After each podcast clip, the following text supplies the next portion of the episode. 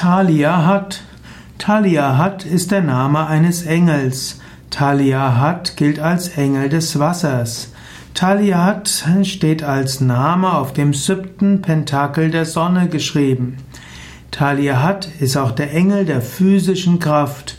Taliahat ist ein Engel, der Sicherheit gibt auf Reisen und auch auf Sport.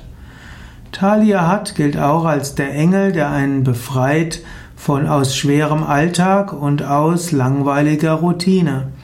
Talihat, Taliahat verbindet die magischen Kräfte der Planeten mit himmlischen Zeichen. Taliahat ist also der Engel des, ein Engel des Wassers. Taliahat, also ein Engel für Sport und für Kraft.